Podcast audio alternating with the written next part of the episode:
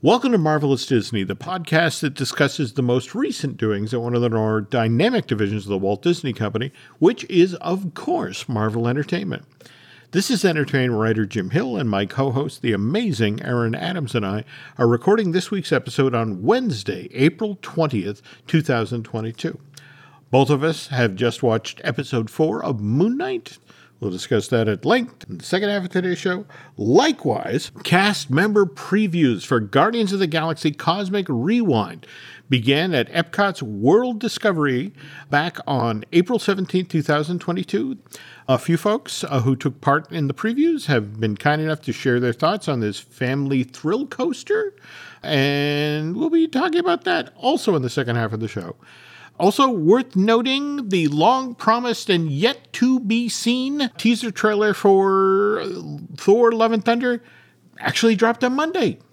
I'll tell you what, the Thor Love and Thunder trailer we can talk about on the front half of the show uh, in the news portion of this podcast. And speaking of news, the news portion of this week's Marvelous Disney is brought to you by Storybook Destinations, trusted travel partner of the Jim Hill Media Podcast Network. For a worry free travel experience, please book online at storybookdestinations.com. Okay, and before we plunge into all of the Marvel news, Aaron, you have finally gotten to see the Batman. So, what did you think? I'm so mixed on this movie because there are parts of it that I really, really enjoy mm-hmm. quite immensely, mm-hmm. and there are other parts that I have a seething white hot hatred for. Uh, so it's it's a, a, mixed bag here and there, depending on how critical you are of certain things. Mm-hmm. And so I'll get into some of the mild things that I think were just. Um, you know, like Robert Pattinson as Batman, I'm fine with him as an actor and, and mm-hmm. portraying Batman. I think that's all fine. Mm-hmm. But the thing about Robert's take on this character is before we had Christian Bale, who I'm the Batman and it's Crowley, mm-hmm. and uh, so Robert Pattinson thinks, well, I've got to do something different from that. So he whispers throughout the whole thing, "I am the night, I am the shadows, I am everywhere, I am the Batman." And so uh, three hours almost of just whispering uh, I am the Batman. I am coming to avenge the death of my family. Is uh, really, really annoying after a while. And then to top it off, because I think you know he's doing it. So when he's doing a scene with Gordon, mm-hmm. all of a sudden Gordon's like, "Batman, why did this guy get killed?" I don't know, Commissioner Gordon. It's a mystery. Yeah, it is a mystery. What do you think we should do? I don't know. What do you think we should do? And it's like just it's five minutes of two guys just whispering to one another in a crowded room. And so they, they said, well, we are kind of making Kurt Cobain as our, our fixture for what uh, Bruce Wayne is. And I'm like, that's not Kurt Cobain, man. You should have a screaming guitar and, and be yelling, I am vengeance at the top of your lungs. And um, I think that's what me and one of my friends who were discussing the movie, we wanted a, an unhinged Batman. And actually, if they would have reversed the way that the Riddler, because mm-hmm. the Riddler sometimes he would just randomly scream in rage. Mm-hmm. And then he would go back to quiet. And I think if if Paul Dano's Riddler would have stayed quiet and more in control, mm-hmm. he would have been much more terrifying. And if Batman were to have been a screaming rage lunatic, that would have been also terrifying. And well, because Batman's supposed to have an actual character arc, because this is only year two of his existence as a thing. Mm-hmm. And part of it is he starts off with "I am vengeance," mm-hmm. and then late, late in the movie, some bad guy says "I am vengeance," and he goes, "Oh, I got to change my thing now, damn it!" And so now I got to be a helping hand, I guess. And then he goes and actually starts helping people. So, I mean, the character change is, is rather abrupt and on the nose and all that, but overall, instead of having three hours of whispering Batman through the whole damn movie, his parents were murdered, right? Mm. And I think that if you're going to be silly enough to dress up as a bat to scare the out of criminals, you have to have an unhinged lunacy and rage behind that to get you started down that path. He doesn't have to be that way forever. It's just, I think it's a better starting point because the quiet emo kid he sits in the corner quietly by himself, but he doesn't beat up on people. He's usually the one that gets beat up on. And so it's it's like that's not that character that you're portraying would never find himself in this position ever. It's hmm. not that character's trait to do that kind of thing. You need a roid raged jock muscle head to get bulked up enough to take on guys with guns and knives to beat the crap out of him and think, yeah, I can take them right? You, you got to be on a different mental level, and it's got to be more crazy. So, whispery Batman, tr- trade it for a, a screaming rage lunatic Batman, and all of a sudden, it's it's like a masterpiece of a movie because the faults are few and far between. Hmm. When the movie started, we get the introduction of the Riddler. Mm-hmm. And I got to say, that first five minutes, I don't want to give anything about how that plays out mm-hmm. away at all. I just want to say it scared the crap out of me. Hmm. It had me still and quiet in my seat. I was uh, so still because I was afraid to tremble, hmm. like movement might draw the attention of an unwanted visitor my way. Oh, it was creepy, and it, it was tense. And I and, and as soon as the movie started, I said, "Oh my god, this is a great serial killer movie! I cannot wait." And so the movie starts, and then we get introduced to Batman who whispers for the next three hours. And I went, okay, so I tell you what, if, if Commissioner Gordon is a cop, let's just pretend he's got a partner played by Robert Pattinson, and he just likes to dress up as Batman, okay? That's a much better movie, I think, where one guy is just a little bit off. It's good cop, slightly crazy cop who dresses up as Batman.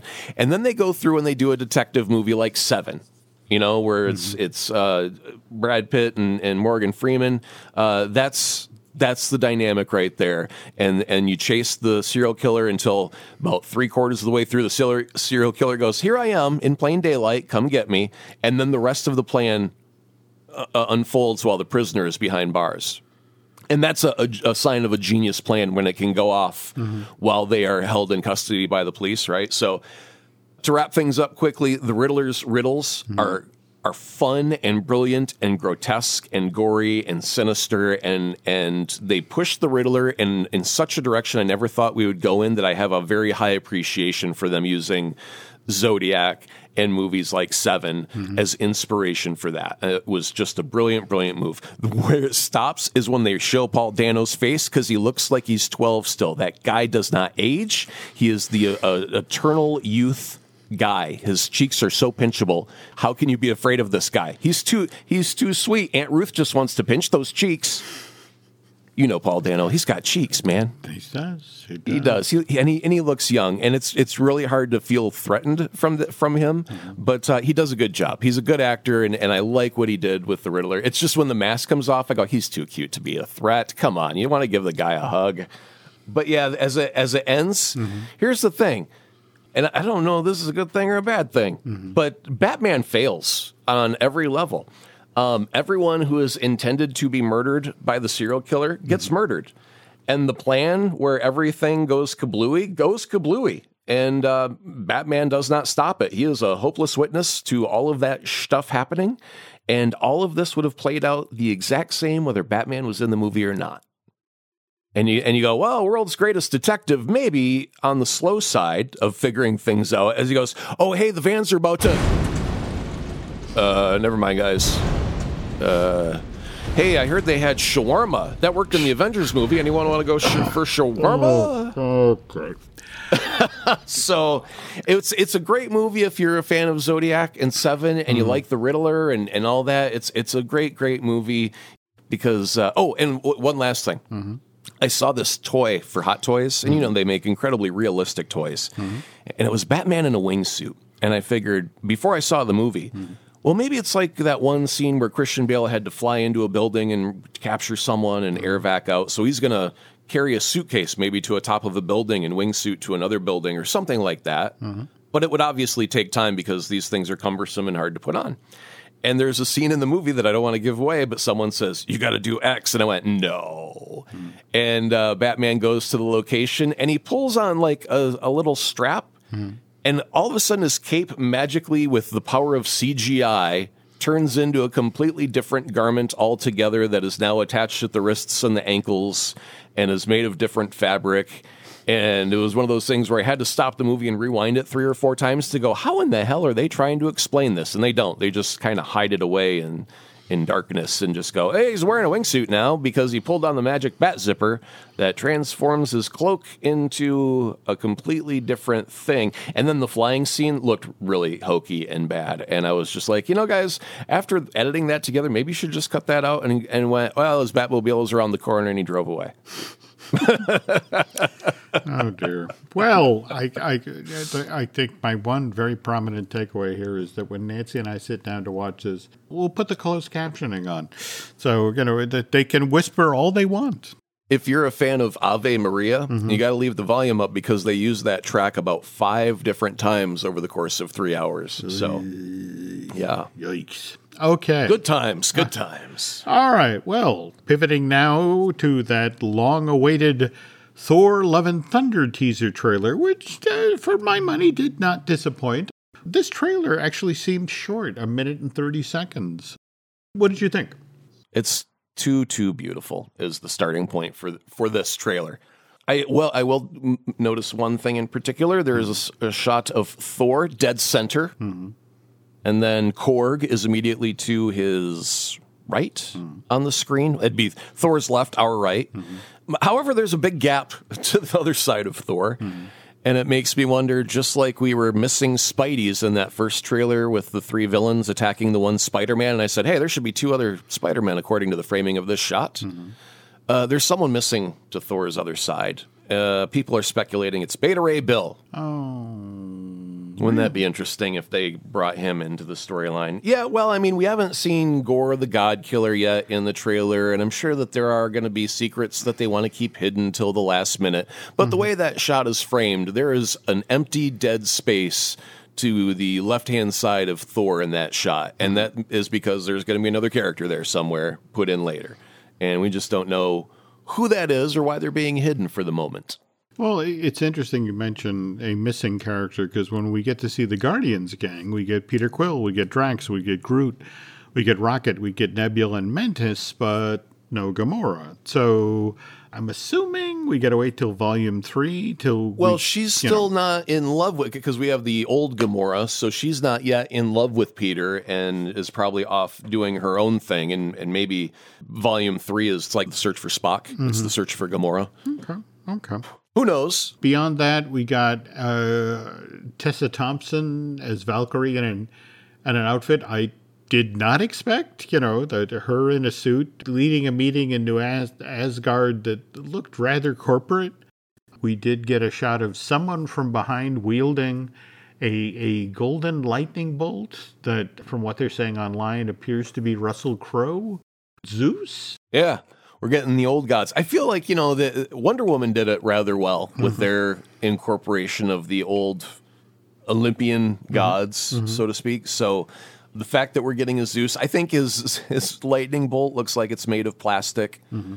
And that's rather unfortunate. I don't know. Maybe it's one of them things, you know, like Thor's got a hammer. Maybe Zeus had a metal lightning bolt made. I just thought his lightning would be physical lightning, not a Hasbro plastic toy looking thing. Well, again, remember this is Taika Waititi, and and, and, this is no, like I said, I mean, it, it, could it could be you know like a, a, physical manifestation of his power. It could be so many stupid things. Mm-hmm. I just when I saw it, I was like, oh, so that's their lightning bolt. Interesting. But uh, the fact that Russell Crowe is playing it and he's got his arms up, and it makes me want to hear in my head, "Are you not entertained?" Mm-hmm. Uh, when he when he's got his arms out like that.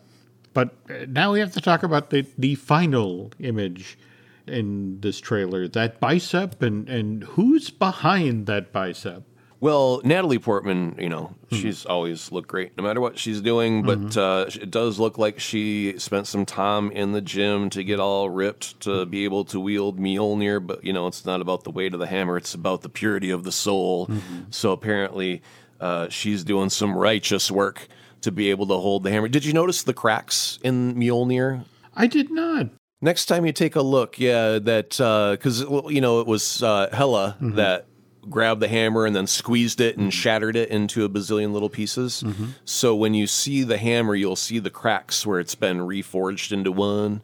So that was a neat little detail added in there. Also, did you happen to catch the glimpse of Tooth Gnasher and Tooth Grinder, the goats pulling the the boat out into space? I, I they're fleeting, but it's like oh, they are for just a second, yeah.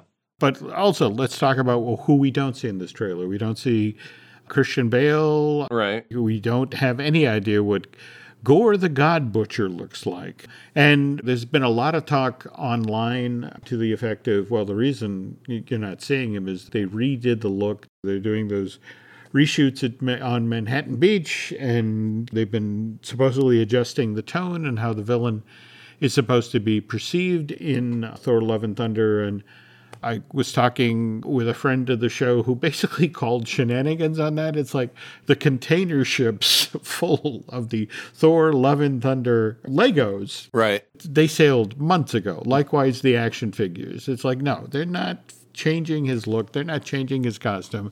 That's the same. This was all about tone. And supposedly, I think they. They've wrapped at this point and are now editing away, which brings me to uh, I, I love Bruce Campbell. And Bruce was out there being interviewed in the past week or so, and he got asked about Doctor Strange and the Multiverse of Madness, where they're they're supposedly still making teeny tiny itty bitty tweaks because, of course, we're we're two weeks out from this movie now arriving in theaters, and you know, but Bruce has been hearing from Sam about what's going on, and and when asked what he personally witnessed at Trilith Studios, he said, "Look, the Marvel guys they make eight of these movies at the same time, so they're always updating storylines. So my buddy Sam has had to add scenes that Marvel told him he had to shoot, and he's removed scenes that no longer apply. So until May rolls around, I don't think Benedict Cumberbatch even knows if he's in this movie or not. So I dearly hope we get more Bruce Campbell between here and when this movie comes out on the 6th. Oh, there's been a lot of talk lately, uh, especially on the heels of Elizabeth Olsen signing that brand new contract with uh, Marvel. A lot of comments about the amount of screen time that Scarlet Witch gets in this thing. That this is our, our nice, tight Marvel movie. What is it? Two hours and five minutes was the, the running time? Yep. Uh, but evidently, Elizabeth may have as much, maybe even a little more screen time than, than Benedict Cumberbatch does. On the other hand, Multiverse of Madness is dealing with a teeny bit of, of bad publicity at the moment. I don't know. Are, are you familiar with, with Joe Casey? He's a, a comic book writer for Marvel. No, what'd he do? Well, no, actually, he's the guy who created America Chavez, the uh, character that Xochitl Gomez is playing in this Doctor Strange film. Marvel tried to offer him compensation for the fact that his character, the character that he created for the Marvel comic books, is in this MCU film. Normally, when you have a problem like this, a disgruntled individual, you know, in Hollywood, the, uh, what you do is you pull out your checkbook, you write a very large number, and the problem goes away. But, but that's the thing about Joe Casey. He's relatively well off, at, at, at least as far as comic book writers go. And he's not exactly disgruntled. What he was really looking for and decided to sort of stick his flag in the ground at this moment is for decent treatment by Disney and Marvel Studios of the creators, the folks who actually come up with these characters for the Marvel comics, which in turn Marvel Studios takes and drops into their MCU films. And and here's the thing that Casey had to say. I'm a happy guy. I'm not disgruntled. I'm not bitter because I know how this goes. I also know that this is how you change things by talking about them. For me, it's not about money. It's not even about the respect. I would never expect to be respected by a corporation.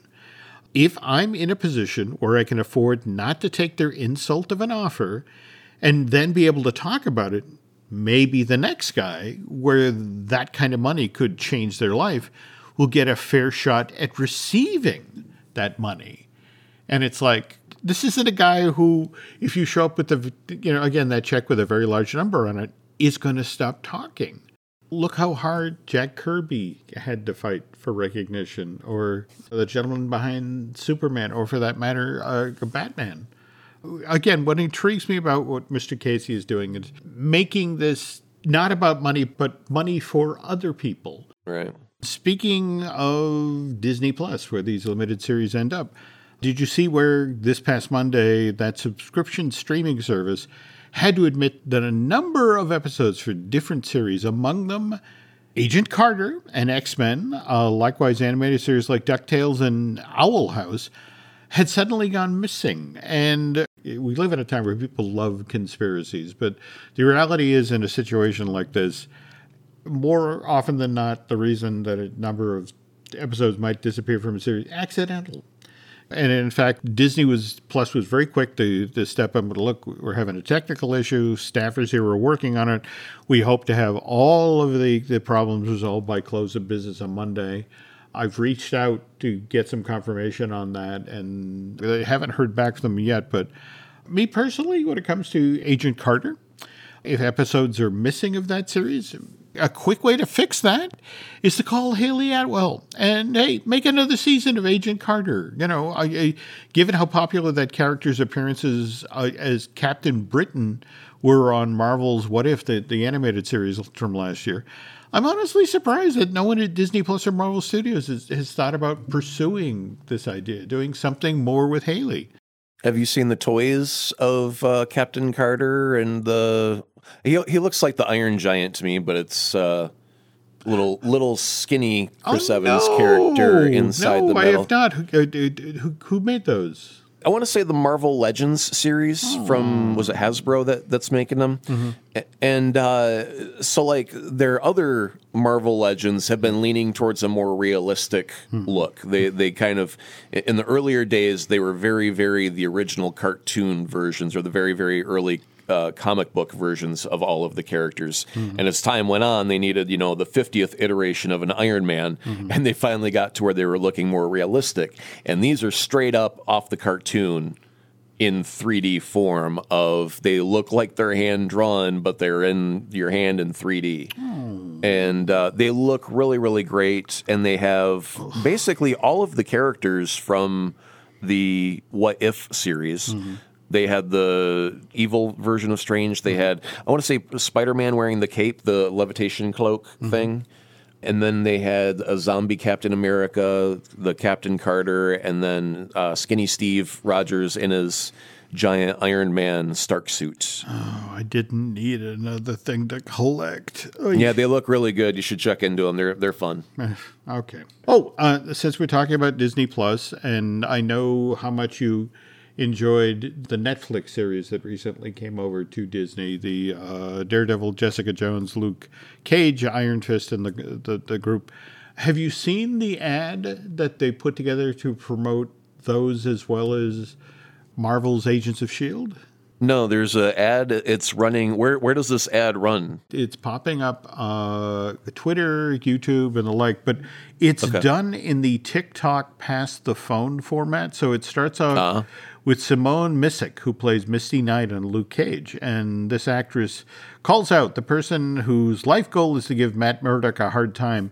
And then on screen is uh, Krysten Ritter, who promptly throws the call, so to speak, to someone who's driven in the pursuit of truth and justice. And now we get Iron Fist Finn Jones, who then chooses to hand off to Clark Gregg, who then talks about his favorite superhero, which turns out to be Charlie Cox, the star of Daredevil. And wait a minute, does does Coulson have mint condition vintage Daredevil trading cards with slight foxing around the edges? No, but he he's a little, you know, he need uh, Clark needs a shave. He's got he's getting okay. gray.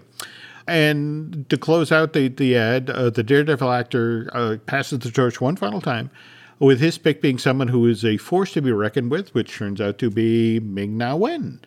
But it made me think that I really miss Agent Coulson. I would really like him to show up in, you know, as that character in some Marvel Studios project. I mean, they brought him back for the dead. You know, couldn't he be in the Yeah, but then they retire him again to Tahiti. I mean, they've written his character off two or three times now. At some point, you just got to let the man take a rest and, and let it be. He could. He could come back in, in Werewolf by Night. Uh, no, you're in denial, Jim. I know the first step is denial. Then there's anger.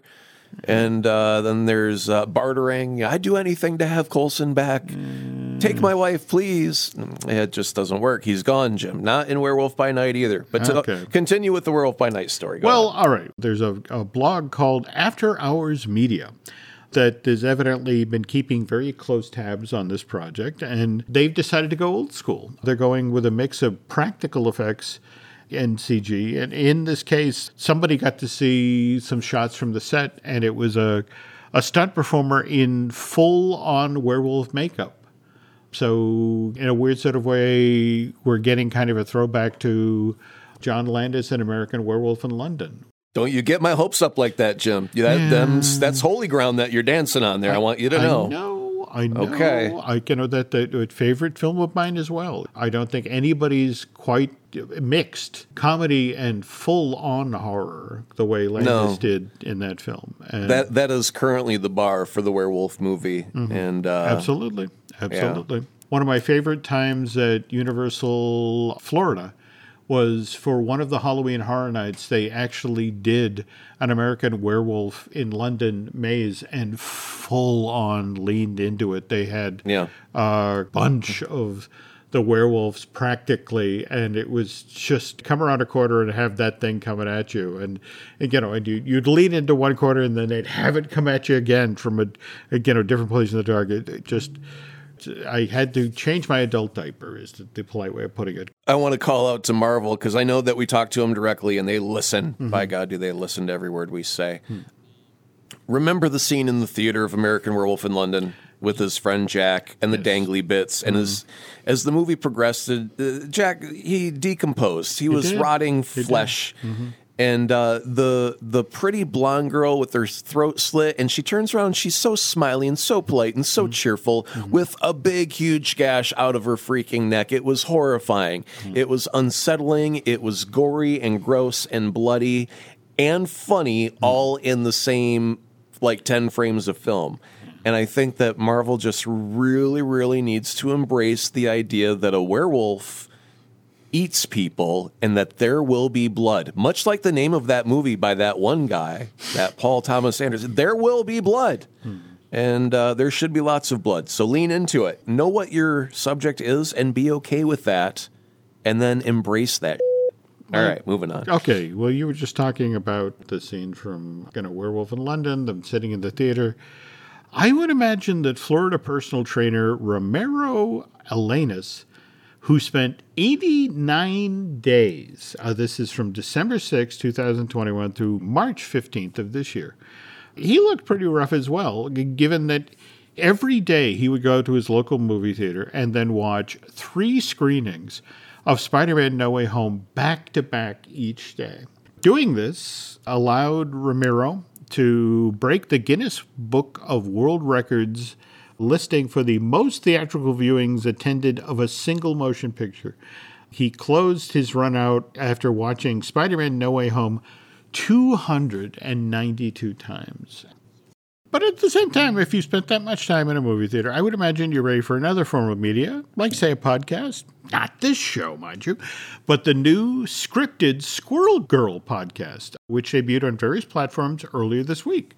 This is Marvel Squirrel Girl, the unbeatable radio show, a six episode extravaganza from Radio Point.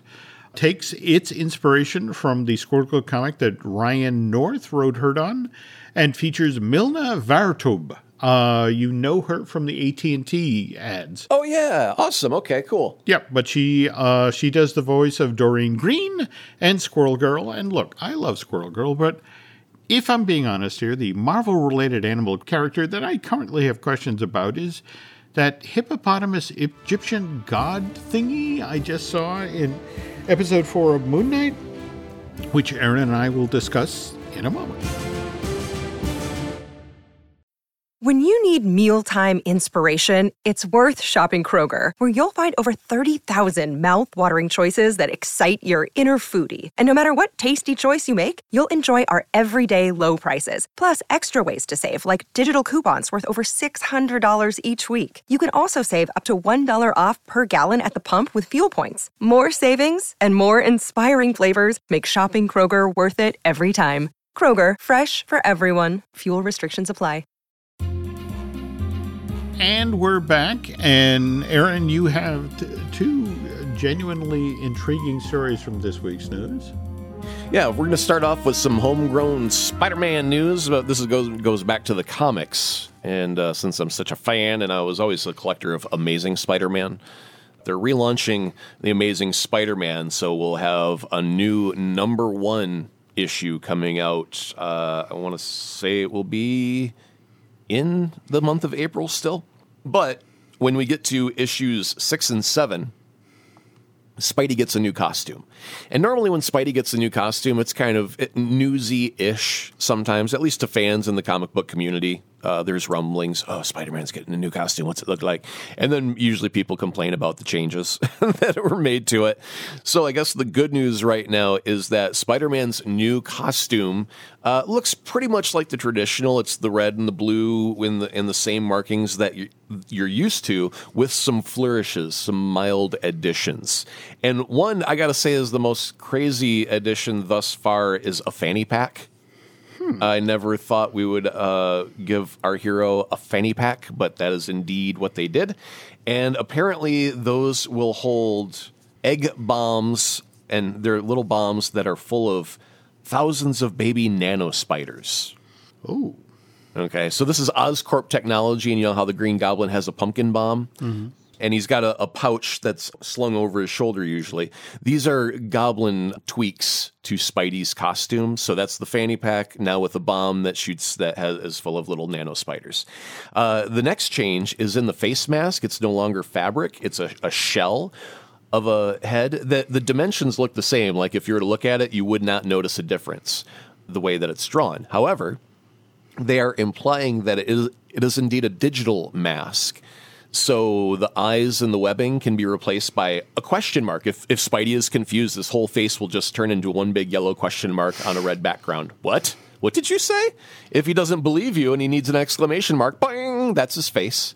And then it will go back to his big eyes with his normal web face. And uh, that's interesting because the way that they draw it, you don't notice that there's a change all the time. He, he looks normal. Um, last thing that we're going to talk about uh, as we move on is his backpack is now a thing. normally, it's just a, a, big red spider emblem on his back, mm-hmm. and they've decided to give this function.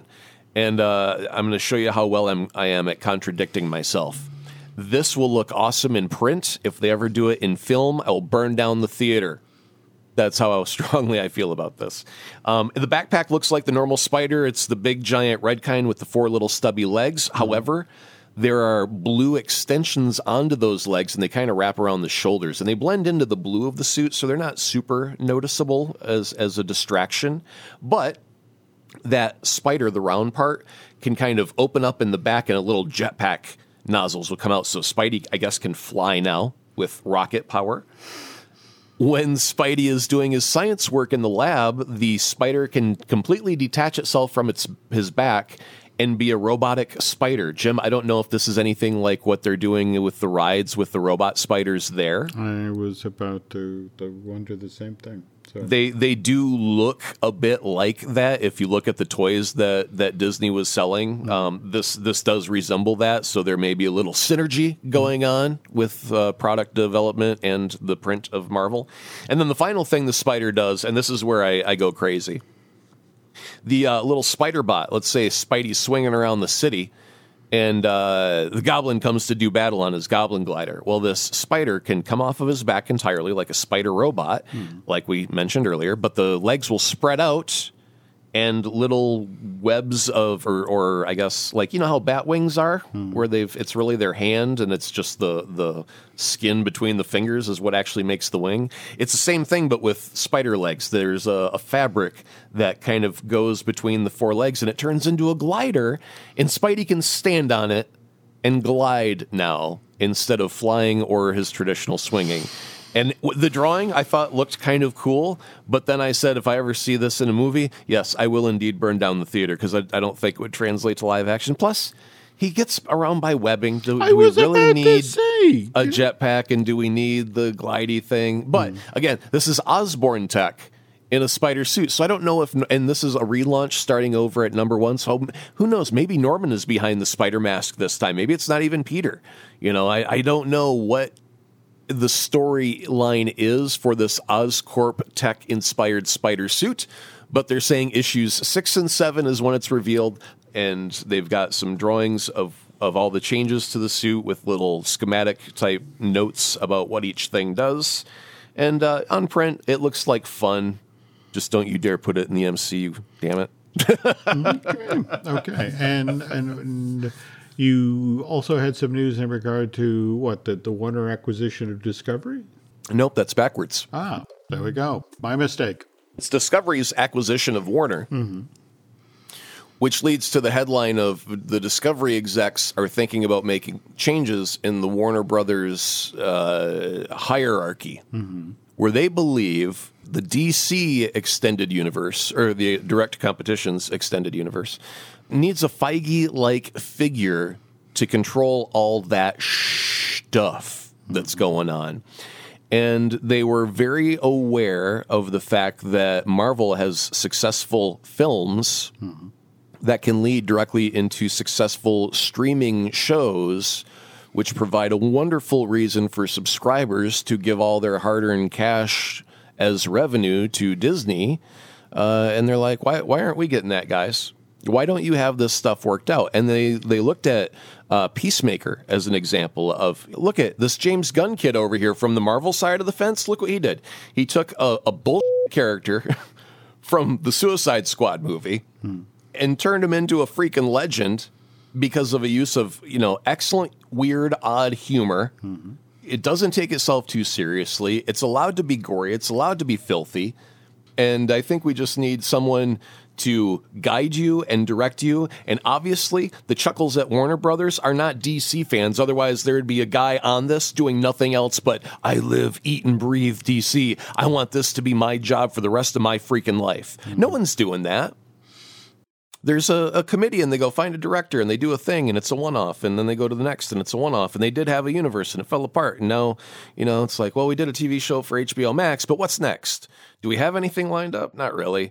And well, no, it just it's it's particularly at this moment where I don't know if you saw the news just today that second time in a month Ezra Miller has been uh, arrested in Hawaii, and Yeah, my wife brought that up as well. So it's not like we're going to have that Flash character be invited to any more of the Justice League cocktail parties anytime soon. Yeah, and and think about it, he just made the appearance in you know the, the season one finale of Peacemaker. Yeah. It's the notion of you put all of this time, all of this money into a Flash film that you are still delivering uh, in 2023, but it's like, how do you promote this now when you've built it around an actor who uh, burdened with this sort of publicity? Right. You know, and they've got like the Batman movie. There were things I really, really enjoyed about it. But Colin Farrell, whoever did the makeup for that guy, they mm-hmm. deserve many, many awards because I stared at him for like an hour on screen and could never, ever once see him under the makeup. Mm-hmm. The way that he looked did not look like a synthetic human being with rubber plastered all over their face. That looked like a real human being's face, the the pores in the skin, and uh, like everything. Mm-hmm. It was just freaking immaculate. The work that they did to hide Colin Farrell under all of that, and then the performance that he gave was also spectacular. And apparently, everyone agrees because they were talking about a Penguin spinoff, like a TV series, hmm. just like Peacemaker. Well, that was popular. Let's put the Penguin in a TV series. And it's like, well, what about the Batman? you know, it's like I, I don't think they're working on a sequel to that version of the character at the moment. This was supposed to be a one-off, and it, and Matt Reeves said before he even went into this movie was, "I do not want to have to tie this to the rest of anything in the DC extended universe. I just want Batman by himself with no crap." around it. So part of his deal was you cannot make me put in Superman or the Green Lantern or none of that. It's just a Batman story. It's a one-time deal. I'm not coming back for a second one and they went, okay, do it. And he went, I got to make a Batman movie. So, so he made it, and, and a lot of it is very, very good, uh, even great. And uh, now they're like, well, uh, we need a sequel, we need a spinoff, and it's like, yeah, well, I, mean, I didn't sign up for that. So now Penguin gets a spinoff, but Batman gets written out of the universe. How does this work? You know, that I I think that's kind of where Discovery is at when they're looking at Warner Brothers going, what the hell is your game plan? Because it seems like you're going in 10 different directions and there is nobody at the head of the ship right now steering the wheel. The folks at Discovery are looking over at Marvel Studios and thinking, oh, I wish we had that. But earlier this week, you've got Oscar Isaac starring in your new hit limited series for Disney Plus, Moon Knight. But how does Mr. Isaacs turn up in the news? He and his family journey down to Florida for a well deserved vacation. But where does he get his picture taken? He's over at Universal in front of their globe, not at a Disney park, at, at, at Universal. And sometimes you can't win for losing. You look at the polished Disney promotional machine and the amazing planning at, at Marvel, and and nobody knew that Oscar Isaacs was going to Florida, or for that matter, that he'd go to Universal. Right. Okay, moving on from Mr. Isaac and his uh, Florida vacation. Last show, we were talking about how for weeks now we've been building toward episode four and the the big twist, the big reveal, and what did you think of that?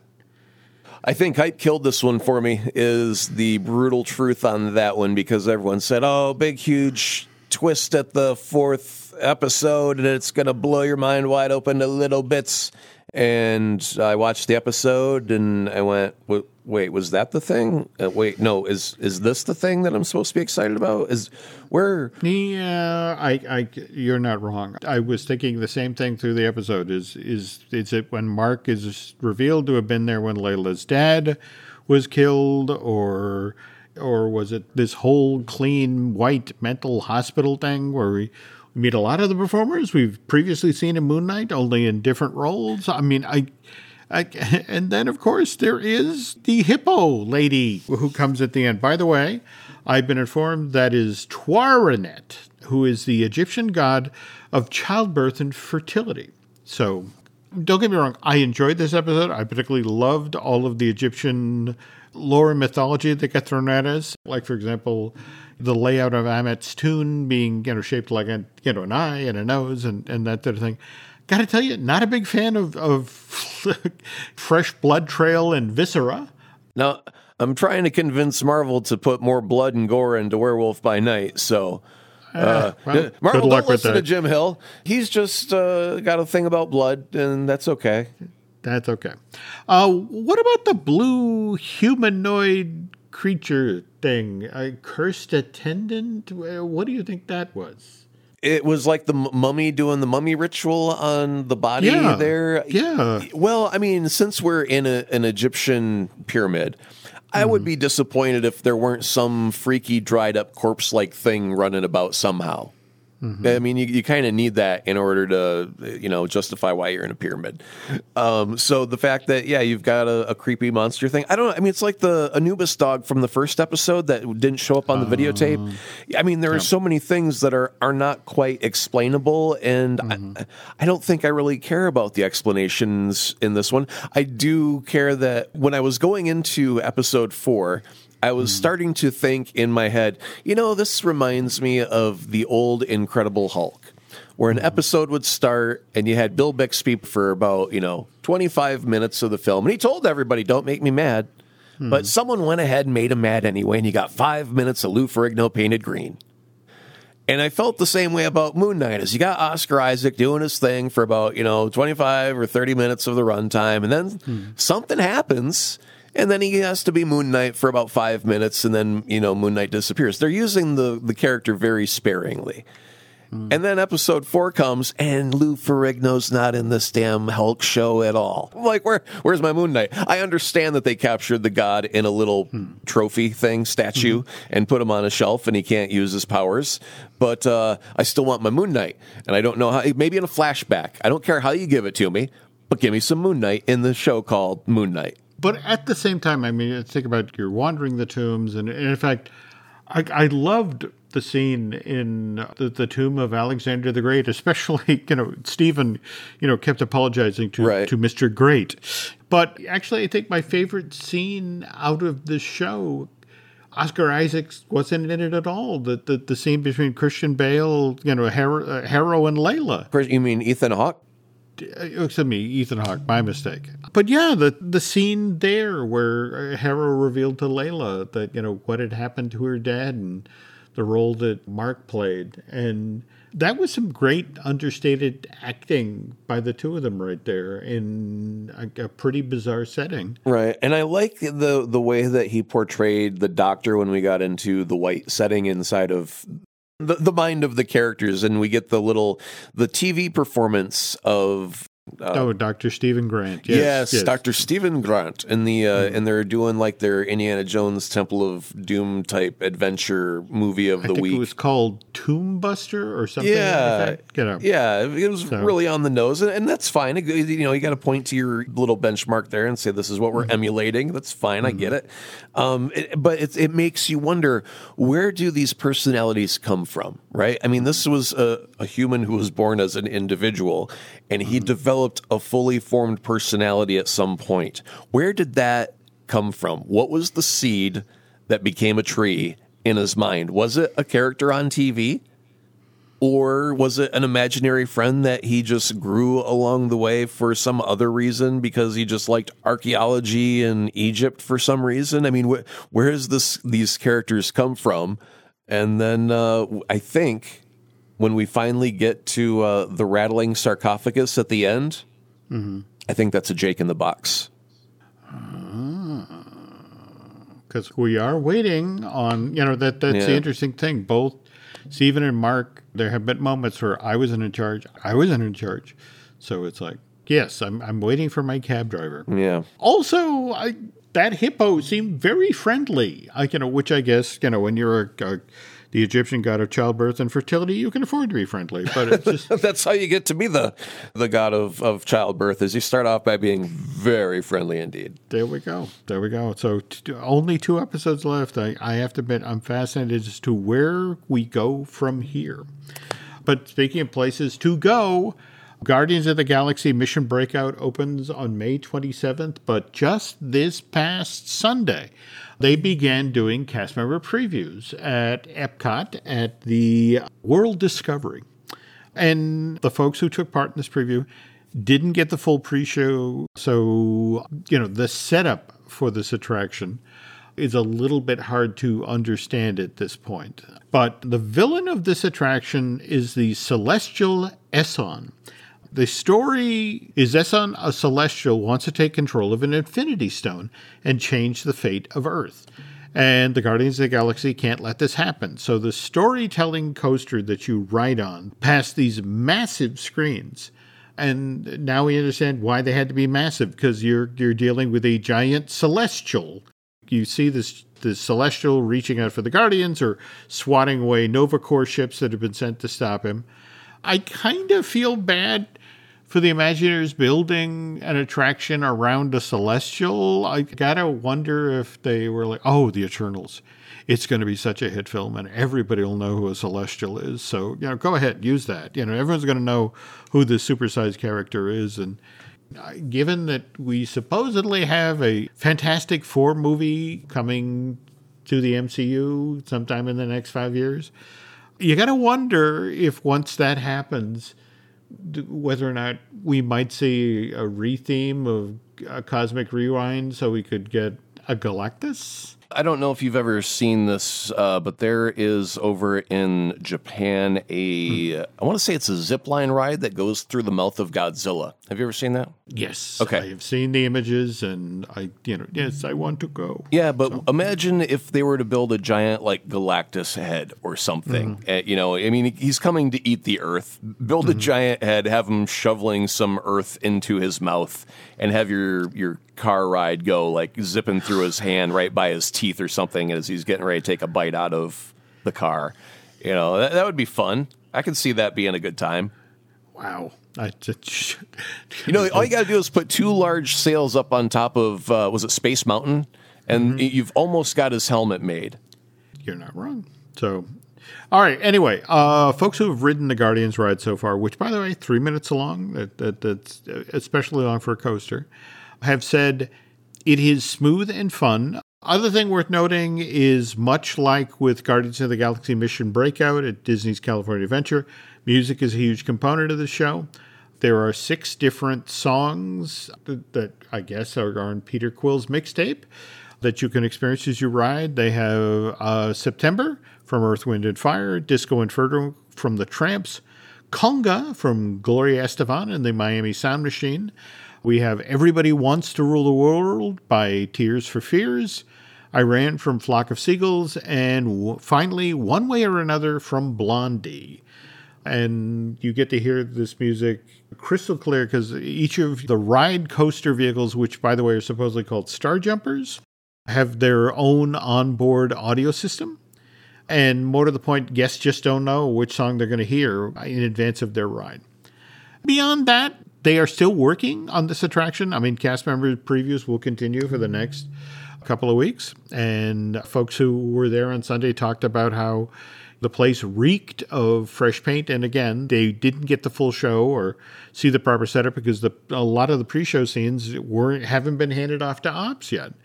But again, more fun than thrilling, still a great addition to Epcot's World Discovery area. And the big question now, Aaron, is will Scarlett Johansson get to experience this ride? Because I have been told that she is reportedly in town right now vacationing with her family.